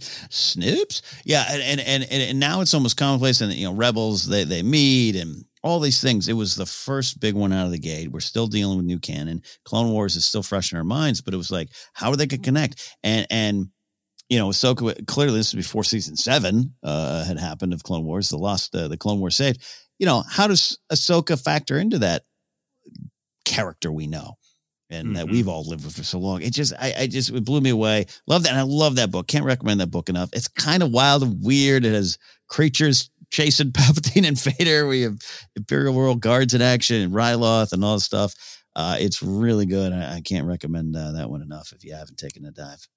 Yeah, a lot of those Twi'lek characters are ones that like, okay, that that character pops up here, and then later in this book, and then on this Yeah. animated series. That is a great one if you love, uh, you know, the tapestry connections being, Mhm. you know, all over the place. And Lords, there's been a lot more comics that have dealt with this, but I remember when Revenge of the Sith, uh, you know, first came out, it was like, okay, so then this is just it for Vader. Like, uh, the at the Mhm. time, I thought like, well, the well, the rebellion doesn't really get going for a while, right? So like. Is, is Vader just standing by Palpatine's side while Palpatine's telling him his favorite foods? Like, Yeah. and and to get that picture of like, oh, of course, of course, it's the constant testing, the constant prove yourself to the dark side. You know, It's ah man, that's almost a different uh, conversation. But I, I remember having to learn that, especially in the early com- Vader comics of the modern run. Uh, when I said learn that, of just like I grew up kind of thinking what you thought. Vader turned he turned sides to change teams. All good. We meet with him again in New Hope. like he's he got a new job. Got a new job. He took it. Got a new uniform. He's good. got 19 years of just tedium, which is obviously not true. Now, many great, Yeah. great, great stories and, and, and powerful stories because it's Yeah. it is uh, made explicit in some of these uh, you know more recent uh, Vader runs of Palpatine going like I have to keep teaching him Yeah. the cycle of the dark side. love it. And I loved I love I remember earlier in the comics just going, Oh, the comic is teaching me this. And I love it. Yeah, yeah. Uh, man, th- that's a great example. Um, you alluded to this. I think it is going to be always my my all time favorite canon from books, which is spread out across multiple books, but it is the the and movies. Uh, but it is the epic saga of Panaka, right? Um, yeah. you see him in Phantom Menace, and he could be like, yeah, yeah, he's he's the he's he does some exposition work along with the many uh, from Sio Bibble to Ric Olié to Panaka, all doing some heavy exposition lifting in that movie. But he's he's a security guy, great. Yeah. Um, but then the books make so much of that and paint this great Star Wars storytelling that in Phantom Menace he's the hero. But then we learn from uh, some books like, okay, but he's kind of got that fear of what if, what if we have to build up the security, we have to be ready for attack, and that great discussion of how much of that is practical and how much of that is giving into fear, so that he's given into that fear. So by the time his old buddy from Naboo, uh, Palpatine, uh, becomes a horrible dictator, he doesn't realize it because he's just all on board about security Yeah. and to see this hero become a moth, to be have become Moff uh, uh, Panaka, and then um, Mm. and now I'm kind of questioning whether I should say all these things because uh, Yeah, I know what a lot of people check these out. You know what? I'm going to stop myself and just say, uh, in Rebel Rising, there are some moments where multiple points of wonderful Star Wars, delicious Star Wars storytelling converge on Panaka, and Mm. it is beautiful. Yeah. All roads lead to Panaka. but it just it's just a it's a perfect portrait Yeah. of how somebody could go from being aligned to the movie and coded to the movie as a good guy to somebody making mistakes and and Mhm. writhing in tragedy Mm-hmm. and it's spread out over multiple books and i think for for some people that'd be like well yeah they should just lay out the story and tell it in order and like i get that some stories should be but this is this is the gift of the tapestry when it is when it does work it's it's the reward right Yeah. Yeah. No, absolutely. Absolutely. Yeah. Uh, uh, uh, yeah. God, I just keep, I keep having this growing list of, ah, I'm going to reread that Star Wars book. and I just know I'll probably never get to it. So I'll, I'll get there eventually. Rebel Rising. Yeah. Yeah. One other detail for me, there's a ton of them. This this could go Mhm, on and on, mhm, but one yeah, other yeah. thing I wanted to shout out, I love the detail in Bloodline that uh, the New Republic uh, was set up to try to uh, have as many voices as possible. You know, to Mhm. all ex- express themselves, and these parties grew out of that, and that's a natural thing that's going to happen where you're going to have uh, parties and it all worked while Mon Moth was still there because she held it together through uh, you just uh, you know uh, political acumen and charm, and everybody respected her. And when Mon Mothma left, they didn't quite have the system set up the way it should be, and it started to fall apart. And that's always just been one of those like, God, that's that's that that can be so true of organizations. Of you think Mhm. it works, but it's because you have a leader who really fills the gaps. Yeah. And when that leader leaves, it starts falling apart, and you realize the structure the actual organization isn't as well structured as you thought. It was that person holding it together. I love that detail. Uh, yeah, yeah, and you uh, you mentioned bloodlines. I mean, uh, the the fact that the galaxy didn't really know about Leia, Luke, and Vader, right? That's kind of important, right? That's kind of a big deal. And how I had another one of those moments of, oh yeah, I just thought the other way for thirty years. that it was all in the news that night. Battle of Endor won. Luke and Leia, their father was the one uh, behind it all. I you just grew up thinking that, and I Uh, love, and it makes so much more sense to go the other way. But now I want to see the Ewok uh, press release, the press conference. Yeah. Dateline Endor. Uh, yeah, yeah. uh, You know, that that that was a giant moment, giant moment. I think I forget that we had that happened in a book. So I want to go to Ken at the beginning of the podcast and say, you know, make sure you're make sure you're accepting of all mediums. Yep. Keep your keep your mind open, uh, which is a good transition to us. Um, I think maybe struggling a little bit more. Uh, we have both struggled at times with Star Wars comics um, to keep up, uh, to remember details. I think in general, I like. I know there's some comics you love, but some you struggle with. In general, I I like most of them, but I do struggle to keep up, and I struggle sometimes to remember beats in details. Uh, what do you think is uh, the the challenge for you ultimately with the comics as a medium? I, I, I wish I knew because I get grumpy real fast, and then then when you break it down, I- I'm like, well, no, I like in general everything, but I just I just something about um. First of all, I love collecting the the covers of comics are art to me. I just love collecting that. That's one of the reasons I keep going back, even if I've maybe I've I've stuck with comic series uh, that I'm grown away grown apart from just to get the covers. Uh, I really love that. So I want to start from there. I am a comic fan. Um, I the, the Star Wars comics are I think have the room to take wilder swings, and it's more weird Star Wars, which is wonderful. And I I that there's a thing out there make keep Star Wars weird or keep you know weird Star Wars the best Star Wars. That isn't always my favorite Star Wars. So I think that's the big challenge. Uh, look, look, Jaxxon was a comic book creation, and I learned to love him in a short story that wasn't a comic. You know, the, the comic didn't do it for me, uh, his existence. So I think I start there, where we're going to go into some examples, and I'm going to say one I absolutely love of Aphra, but the, Aphra's his character I love. I love the character of Aphra. There's a character showed up, and I wasn't sure of. There's some episodes of Jedi Alliance where I was kind of not making fun, but just like, what are we getting here? Vader's got a fangirl. I don't understand what we're getting. And this character grows to be so much more and means so much to so many people. And I love that about Aphra. But I still don't connect with a lot of the beats in the story. Not her, the characters, or her point of view. A lot of the beats in the story, I'm like, it's just weird, man. And I can't follow it sometimes. That is the that is my relationship with Star Wars comics in a nutshell. Every time I get an ep- issue, I'm so excited and I sometimes finish it and go, I don't really know what I read. I liked it. I don't know what I, I just took it. you know, and there's some great, and we talk about some great powerful moments. I'm, I'm singling out Af- Aphra because, again, a character I love. And then I think to myself, man, it'd be so great to get that character in live action. And it's like, oh, there's the issue again, right? I'm not until she's in live action. I guess I don't account. I don't, you know, it, it, it so frustrates me that I can't just uh, take it all as it stands. Yeah, I, I think um I think for Aphra, I mean, some of that's got to be wanting more people to see her, which yes. obviously more people will see her if she had a live action Disney Plus show than just these great comics. And she's perfect for it. it, it it's perfect. That's exactly what you want. Yeah. And she isn't like uh, I've been saying. I've been rewatching Indiana Jones, and to really a lot of different moments to where they kind of bring in the ideas of archaeology or discovery, but to just specifically make this archaeologist character, you know, Mhm, mhm. and bring that energy into Star Wars, uh, centered around this specific character. Lots of other things going on with Aphra as well, but that's the Mhm. starting point, right? Yeah, absolutely. Yeah.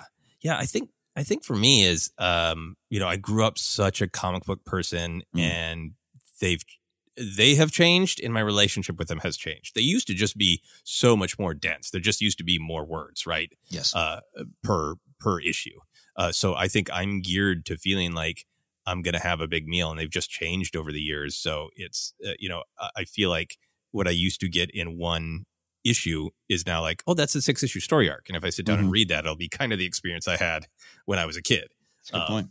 Yeah. Which is they've just changed. There's nothing wrong with that. That's just life. Um, so I do prefer reading them as graphic novels so I can kind of get the full arc of the story. I think I also because I just want to uh, take in so much Star Wars.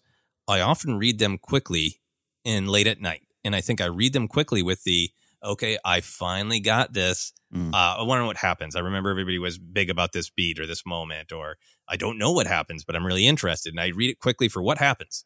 Mm-hmm. And I think a part of it for me is, um, I when I was a kid, my relationship with those comics was, uh, I had nothing else. Yeah. so, uh, my one issue of New Teen Titans per month, I would read 17 times Mm. and study the pictures. Mhm. And I don't have time to do that. We don't do comic reviews. Mhm. Uh, in general, we did a big one of Rise of Kylo Ren, and now I think about that one all the time, and I'm kind of obsessed with it. Um, and I wonder if part of it is, uh, for me, is the the I'm not taking as much time with the comics because you and I don't review them for Force Center. It's so funny. I think you're right, and, and this is total uh, our our own experiences and and and, and taste. But yeah, I, I I have almost every frame of GI Joe comics memorized from '84. like I can tell you now what what- you know what I mean. Like uh, then the tank goes underneath the parade route. It like I because you're right, you're right. That was life. I just I literally read them 15 times a week. The same issues, Robotech comics, all this stuff. You know, life changes, what goes on. And yeah, I don't spend time with them. And as much as we, you know, uh, come up uh, on these microphones and say, engage with the story they're presented to you, ask why, ask why. When it gets to the comics, it's it's a what for me. Mhm. And Yeah. I do flip through, and I do flip through pretty fast. Uh, there's less words, so you're looking at the pictures, uh, you know, which is They're great pictures most of the time. beautiful art, beautiful art. Uh, and, and I think I, I close I close the page and go, all right, what happened? All right, I'll I'll see where that goes. And that's on me. That's again, none of this is on the creators. No, Uh, that's a lot of what this conversation is about today. Of just like how can you push past uh, your own limitations, and and I think that's it. And and and I'm excited. Like we're going to go back into the Son of Dathomir arc. I can't wait to revisit that comic for the Clone Wars report and and spend more time with it because I just don't spend time. Yeah. with others. Yeah, I think that's it for me. Is uh, like I, I because I'm just trying to keep up with the what. I I don't get to spend as much time with it, and I I enjoy the vast majority um of the comics. Uh, uh you know, I have I have some favorites, and I have art styles that I prefer more than others, and I have some stories where like oh I that kind of answers this question. Like I think some of the Star Wars mainline sometimes for me eh, answers more questions than I like. I figured Luke picked up some lightsaber skills. I don't know if I felt like I needed here's Yeah. here's who he trained with that and like it's fine but i didn't need that answer you know um, Yep. so i think for myself probably because uh, i grew up with the original trilogy i think maybe i have a little pushback sometimes of like i'm fine imagining it i've been imagining it most of my life i don't you know like in that again totally subjective totally based on who i am my age it's not about the Mm. actual comics it's about my relationship with the story Yeah, they, no, they take these giant swings. The War of the Bounty Hunters was a tremendously giant swing by taking something that is actually pretty, pretty legit. Does Boba Fett go straight from Cloud City to Jabba's palace, and Chewie and uh, Lando follow him shortly thereafter, and they just all stay there for a, almost a year? Or did something else happen? Yeah. And they take on those swings, uh, take those swings, take on those questions, and I think it's good. But I think I'm like you, like I, I don't know. I've had my own thoughts on that for years, and I'll, I'll live with those. Yeah, I just read the uh the arc where uh, very quickly after the events of Empire they go back to Bespin. Um yeah, that one was I thought that was a, I thought it was a I immediately had the I have lived decades. Mm, mhm. and in my mind they never went back to Bespin, so I had to be like shut that down. Yep, yep, yep. But I had to. It was work. I had to. Mhm. Um, and it, that episode does a great job of showing like all the, the characters all need things. They, they've all been through a massive trauma and they need things emotionally and practically to move forward.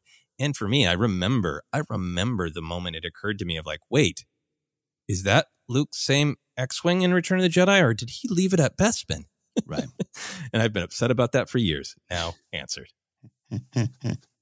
yeah, it's a chat. No, it, yeah, I'm glad. Yeah, I'm glad I'm just laying it on the table, laying it on the table. Just some challenges, just some challenges. Yeah, I remember there's you know that first big one. Remember the fir- it was uh, God, maybe issue one, two of the main Star Wars mainline in 2014, where Vader and Luke confront each other. They're like stand in front of each other. Yep. And that was that was that was I, I had to have some thoughts on that, private thoughts on what I thought about that. Yeah, no, but a, a bunch of stuff gets fleshed out. Uh, Mm-hmm. Leia, in particular, her relationship with Alderaan, all, all Mhm, sorts of mhm. great Yep. stuff happens in those comics. So uh, let's talk about some favorite moments uh, of story canon lore from comic books. What are some favorite moments for you?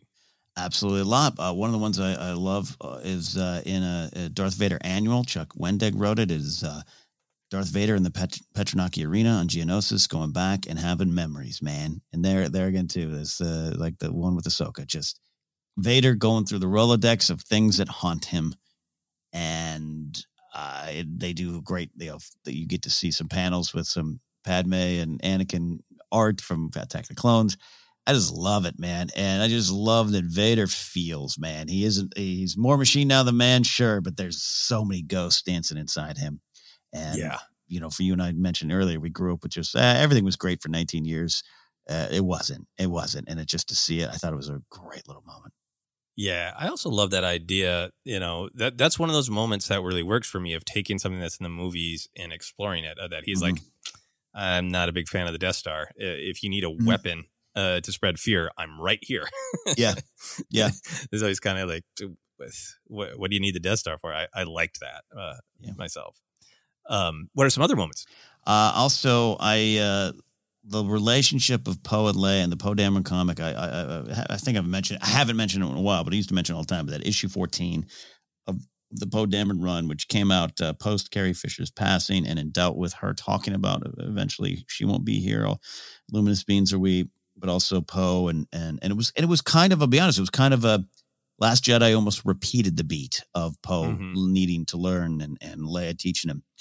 Uh, not contrasting, or comparing, but just that's kind of what it was. Love all the stuff in there. The Poe Dameron run, which by the way, Poe Dameron run has some of the weirdest stuff in it I've ever read in Star Wars, and that I sometimes struggle with. But overall, just it really was. You got to spend time with Poe and especially after Force Awakens, we hadn't spent a ton of time with Poe yet, ton of time with Poe yet.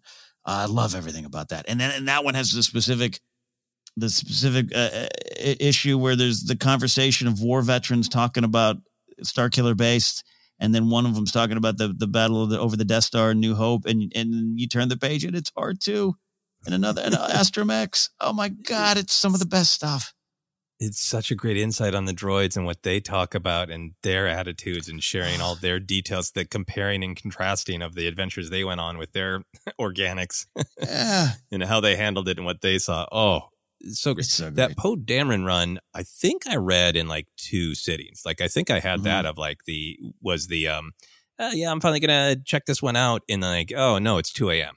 Yes, yeah, yeah, yeah. and did that for two nights in a row because it was, it, you know, it, I enjoyed it so so much. Uh, Leia needing money, so uh, trying to sell some of her mother's uh, clothes, like, oh, yeah, it's uh, just yeah. really powerful and in in painful beats in, in some ways. So yeah, that that's an absolutely great one. Um, I think for me, I, I, know I mention it all the time, but it's because I'm obsessed. That Rise of Kylo Ren run, four comics, four issues. Mm. Um, it I'm still mystified as to why it exists. Like, mm. uh, I I totally get from the perspective of, hey, the Knights of Ren are going to be in Rise of Skywalker, but we don't really learn their backstory. Let's do it. Let's do a comic for their backstory. and then like, sure. And while we're there, we'll also recontextualize mm-hmm. the destruction of Luke's temple uh, will give you great, great insight into Ben's life experience and trauma, and will show you Luke's entirely functioning Jedi school and Luke kind of at his height uh, as a as a true Jedi master in this four issue comic run. Mm. It is uh, there. There's so much from that. Uh, that's just cool. It's cool to see Luke with his functioning school, but it frames every conversation that we have about how Luke's life goes. Of yeah. like, he had a functioning school. It, it, there were Jedi going around helping people, doing Jedi things. It was not fully fledged. There weren't thousands, but it was up and running and really seeing uh, uh, Kylo Ben at the time having that that mysterious voice and, and seeing how Snoke literally did play the mm-hmm. like, look, I'm just the kind of the the the person who's going, yeah, no, your your uncle isn't perfect, so maybe maybe you want to explore some other things. I'm just trying to support you, Ben, and seeing that manipulation on mm. the page. You mm-hmm. know, um, it also sets up that great idea uh, of uh, the Knights of Ren testing, have that sort of dark side test of the most difficult kill, which yes. contextualizes uh, the Force Awakens massively. So there's just there's so much in that yeah. four issue comic. Yeah, and that's one too. Yeah, it, not not not saying it's lesser than in the comic, but man, you you just just adapt that to a, like a one a 90 minute animated movie. I think I think you, you do well. I think so too. You have a home run there. Um, the the entire uh, Charles Soule Vader run is is Mhm. great. Um, but I think in particular the the building of the castle and the dark comedy of trying to get it exactly right. Yeah, yeah. Uh, and the general mission, just uh, that that Vader early on is not letting go of Padme. Yeah. that that is so. Yeah. to me feels so right, and I love seeing that. Totally, totally. hmm Uh, final one for me is uh, it was it was an early one uh in, in the comics run, but that but Shattered Empire, I think there's a lot Yes. to not sleep on there. Um, yes, yes. Leia on Naboo sensing Maul is just great. Um, I love the story that kind of immediately after Endor, Luke isn't like, "Great, I am the powerful Jedi. I will become a general. Where do you need me?" He's like, "You guys do your military stuff. I'm going to collect trees because they're Mhm. special Jedi trees." Yep. that right. That's that's a crucial Luke idea Mhm. to me. Like that right away. He's like, "I'm not fighting a war for anyone. I'm preserving the past and learning about it." It's a giant. Uh, I'm glad you mentioned Shattered Empire. It's a giant step for Luke. Like, like you're so right. Again, talking about what you and I might have uh, grown up thinking, right? And and and you know, then you got great, you know, of the Empire and the, the EU stuff uh, starts expanding it. I love, uh, and, th- and those ones deal with Luke learning things too. I want to be clear, but like, I, Absolutely. I loved this left turn. Cool, peace out. I gotta go. I share some Bay, you want to come with me? do. Yeah. Yeah. love it. That's a good. It's a full, great four issues. If you all haven't checked it out. Yeah. So clearly, even though we have uh, our struggles with the comics, we find great value in them and could go on and on. But, but Uh, yeah, yeah, no. But the thing about that is, and I want to highlight one more too. But the thing about it is, I have sometimes I, they're not on the front of my Rolodex, and I have to remember, or even here in this episode, like, oh, you're right, you made me think of this. I don't have them down in my brain like I do the shows and the movies, and that's just the way it's probably always going to be. Can't let that hold me back. Um, and the final, the final one, I, the, the the relationship of of uh, Tolvan and Aphra. Again, talk about great Aphra stuff. Uh, here comes this imperial officer, very comic booky. She's got some cybernetic uh, things going on there with, her- with her neck. I remember right, yeah. And then uh, she's ta- she's in charge of the security on security on Eadu, and you're picking up right after Rogue One. And to go from that, and then she searches uh, Yavin after Yavin Four. She's in charge of like the search team there to see what was left behind with the rebels. And then she gets in this complicated relationship with Aphra. It has one of the best uh, kiss framed uh, you know, panels in, in Star Wars comics. It's great, and their relationship co- comes and goes. Uh, it's it's great stuff. If y'all haven't taken it, uh, taken a peek at that. Oh yeah, I, I can't wait to read some more Aphra. That, that whole time thing. Um, let's talk uh, about video games. We are both big fans of the storytelling in Battlefront 2 in Jedi Fallen Order. Um, I know people uh, think highly of the the Squadrons video game. Um, do you think that playing through the beats of the story creates a different relationship to them? Oh yeah, yeah. If I could play the comics, I'd probably like them a little bit more, uh, or, or just read them more. Yeah, yeah. And, and, and wait, until this until this very moment, I don't I don't think I had connected just simple video game im- immersion factor, right? Which is, is Yeah. weird because I won't shut up about Red Dead Redemption Two or managing a baseball team. But yeah, uh, t- taking Iden through her journey, as short as it was in that in that version of the, of the story, it it it made it made a world of difference. Yeah, I guarantee you there are pivotal Vader moments in the comics that I've read and enjoyed that I yeah, that I I gotta go, oh yeah, oh yeah, oh yeah. I do not have to go, oh yeah, oh yeah, when I uh, escaped Darth Vader in, in the Inquisitor's fortress, right? Because I did that. I barely survived Darth Vader. I did it. I did that. No, we all did that. And, and it is. Yeah. I don't know. It, it's. It, I think uh, it's just the way different mediums at different points in our life affect us emotionally. Like I remember uh, some of the relationship with uh, Iden and her father, and the Mhm. absolute terror of the the Sentinel uh, droids with Palpatine's face, which are spread all through canon, from comics books to books uh, to, to video games, um, and, and acknowledged on Mandalorian of the actual uh, Operation Cinder. Um, but just even even that cutscene of kind of feeling the horror of this weird, creepy robot, you Mm. know, Mm. Yeah, absolutely. Oh, man. and, and we get to be right there for it. So, Yeah. what are some favorite moments of story, canon, lore from video games for you? Um, I think uh, I, I, I, I can I just put uh, Battlefront two? No, I, I we we talk often the Del Meeko and Luke scene. Uh, I think that's really important stuff, and and also one of the most video gamey levels ever. You're just slashing bugs, right? like it's to have that weight. I mean, it's it's it's now. I think I think that's that cutscene that all that stuff's been more celebrated now to a to a level where I feel like I stopped talking about it because I think our work here is done. We've told people to pay attention, and everyone found it themselves organically, to be honest. But um, I love all that stuff. Uh, you mentioned it too. I was thinking about one of some of my favorite moments in Battlefront 2 and it's Iden with her father, man. Garrick Versio at the very end, just everything he says and realizes, and the pain of still him kind of almost going down with the ship because he feels he deserves it now at this point, and she she's made the right decision. This daughter of the Empire, it's some great father daughter stuff, which we don't get a ton of uh, uh, in, in Star Wars as much. Yes, Leia Vader, no, it's there, but you know what I mean. Um, yeah, I love I love that. I love and I love being there for it. And I felt I felt it, and it wasn't the way I thought I was saving him. Right, you know, I was running, to, Mhm. clicking my X buttons and my R ones to go save Dad, and then when he kind of backs away, it got me, man. It got me. Uh, I love that moment.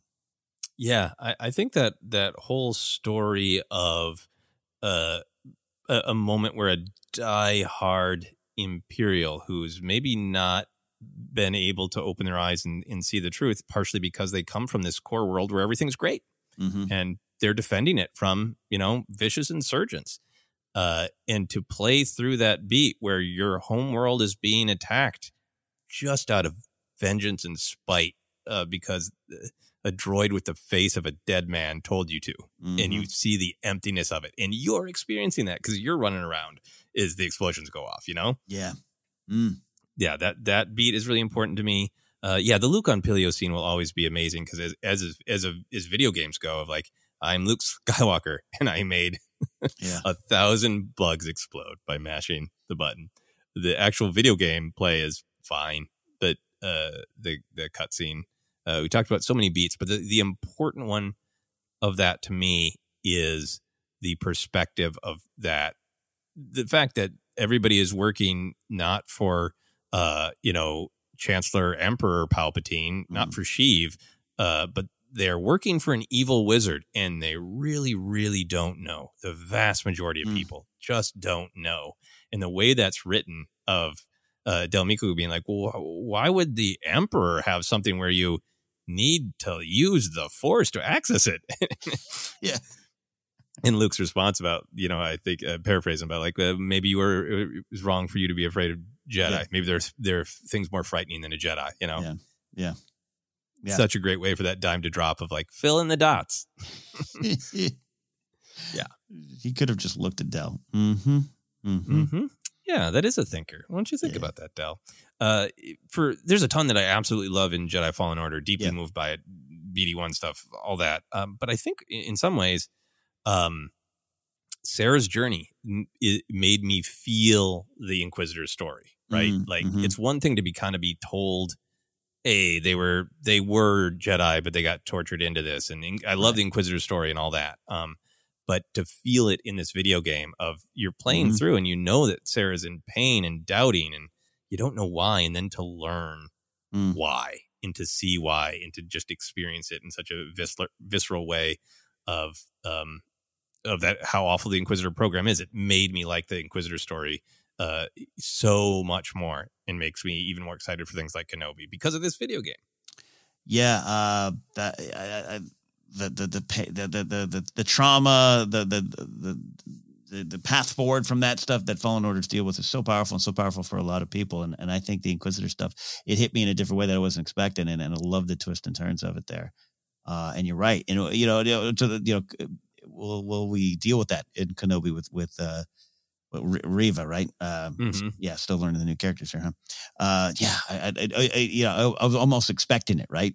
Uh, Yeah. like, you got you can't just show me a badass Inquisitor. Give me a chance to see what's going on inside their head because of Fallen Order. Yeah, exactly, exactly. And that that is, I think, a great way to look at uh, this question of uh, does it matter what medium it's told in? Where we are looking at a live action Obi Wan Kenobi television show and Mm. going, I hope it lives up to the narrative of that video game. Yeah, no, and again, this is why we at the end of the day here we always try to focus on what we love, to find what you love, because once you do that, you start connecting to a lot more things than you th- think. Yeah. Exactly. So, uh, obviously, there's a lot of other places that Star Wars stories get told. Uh, so, I wanted to throw a catch-all at you, Ken. Are there any other moments of story canon lore uh, that you love from audio adventures, trading cards, the back of an action figure, another book, anything? I do love the Return of the Jedi trading cards because talk about having them memorized. Uh, you know, and you could pick up little bits of information that maybe weren't in the movies, uh, including yeah, they're, they're called Ewoks. I didn't know that. No, um, you know what I mean? Like I love, and, and I spent so much time with like I didn't have the complete collection as a kid, but I had what I had, and now it's the point where I have I've I've bought in some some Return of the Jedi trading cards at conventions or had some gifted to me, and I'll get a new card or I'll see a new card and I'll be like, I don't really know that one. It's because I didn't have it when I was 10. and I didn't look at it 50 times a week daydreaming about Star Wars stories. Yeah, uh, you know what? I'll, I'll, go in on that. I will. Uh, I will say thank you to the Return of the Jedi trading cards for teaching me the word pensive. Oh yeah, yeah. Uh, I believe it's a, a, pensive Luke Skywalker stares out. Uh, uh, the pensive is somewhere in the title. Uh, mm-hmm. Pensive Skywalker or Luke is pensive. I can't remember exactly what it is. I'll look it up, but I mm-hmm. always remember every time I hear the word pensive, like ah, yeah, the word from Star Wars. Uh, final question here for you, Ken. Should every episode of a Star Wars television show end with Jocasta Nu telling you where to find more information? Yes. Absolutely should. Uh, I'm, I've been watching the HBO show Winning Time, and I'm not even a huge basketball fan, but I, I, it's a fascinating kind of uh, story there. Uh, at the end of it, they have Rick Fox do an after show, right? It's really just an after show, but it's like kind of built into the show.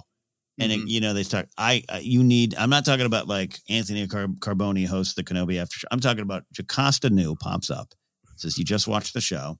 Here's here's more for you. This is a great idea.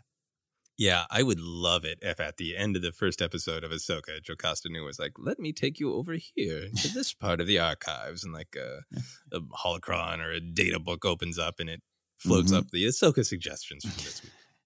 he mentioned uh, a love from his past. This is Duchess Satine. Here's yeah. That's what you Here is her info file. Study mm-hmm. it. Keep it in the library though. Mm-hmm. uh, and then we can have a, a moral of the story told to us by Dexter Jettster Always course. That's even better. Them together. Full victory for Attack of the Clones. Yeah. All right. Any final thoughts uh, as we wrap up here? No, no. Just we can see uh, again where the journey goes, and I think it's fine as Star Wars fans for us every now and then to be like, "Hey, this is where my focus is." And hey, a lot of you, I know people are like, "Nah, man, Rebels is my Star Wars. I don't even really like the original trilogy. All that is fine. We are here. We're lucky. We're, we're blessed to be uh, celebrating all the stories." Uh, and then choose uh, choose to focus on what you love. And then, uh, like I said, might lead you to uh, bigger areas of celebration more than you, you'd even expect. Yeah, well said. And I really, really do like being able to explore, um, you know, big picture thoughts and opinions uh, and examine, like, well, what's just subjective? What's just, you know, because of my life and my experience. And yeah. uh, like, I've really, really enjoyed the High Republic comics, but it's so great for me to go on social media and like see uh people so so deeply engaged and in like engage in a way that like oh, I was like oh I understand that because mm. that's the way I felt when Robin became Nightwing you know uh that to have that that you know mm. level of uh, just pure emotional investment I love seeing all the different parts of Star Wars that people love and with you know different levels of intensity at different times of their lives and I think that for me is ultimately the big picture is I love that Star Wars is this massive tapestry that uh, the movies and maybe the television show reaches the biggest audiences, mm. uh, but all of these stories reach different people at different moments and are just as powerful, just as valid. Absolutely. Well said. All right. With that, you want to tell people where they can find us? Absolutely, friends. We're the Force Center podcast. We sometimes dig into big themes, other times we wonder will we have more time to read comic books? And you can find us on twitter at force center pod. You can uh, follow us on instagram and YouTube as well. We have a Facebook page, Force Center Podcast. Uh, you can like us there. Podcast available on a lot of different spots, including Acast, iHeartRadio, Apple Podcasts, Google Podcasts, and a whole lot more. Just search and find us. Merch is available at teepublic.com slash user slash Force Center. And you can go to patreon.com slash Force Center to support us directly. You can follow me at KenNapzok. Go to my website, kennapzok.com for more. Joseph, where can they go to follow you? Yeah, you can find me Twitter, Instagram, TikTok is at Joseph Scrimshaw, and you can check out my website, josephscrimshaw.com, for all my other comedy adventures. Uh, but for now, for myself, uh, for Jocasta Nu, who has a great arc in a comic book, this has been Force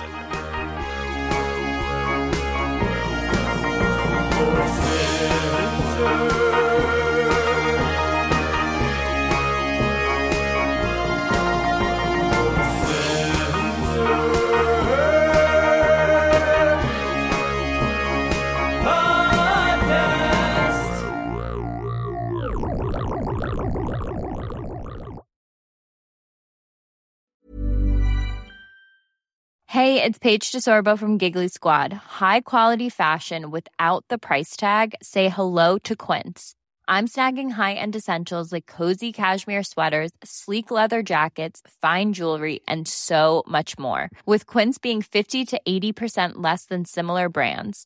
And they partner with factories that prioritize safe, ethical, and responsible manufacturing. I love that. Luxury quality within reach. Go to quince.com slash style to get free shipping and 365 day returns on your next order.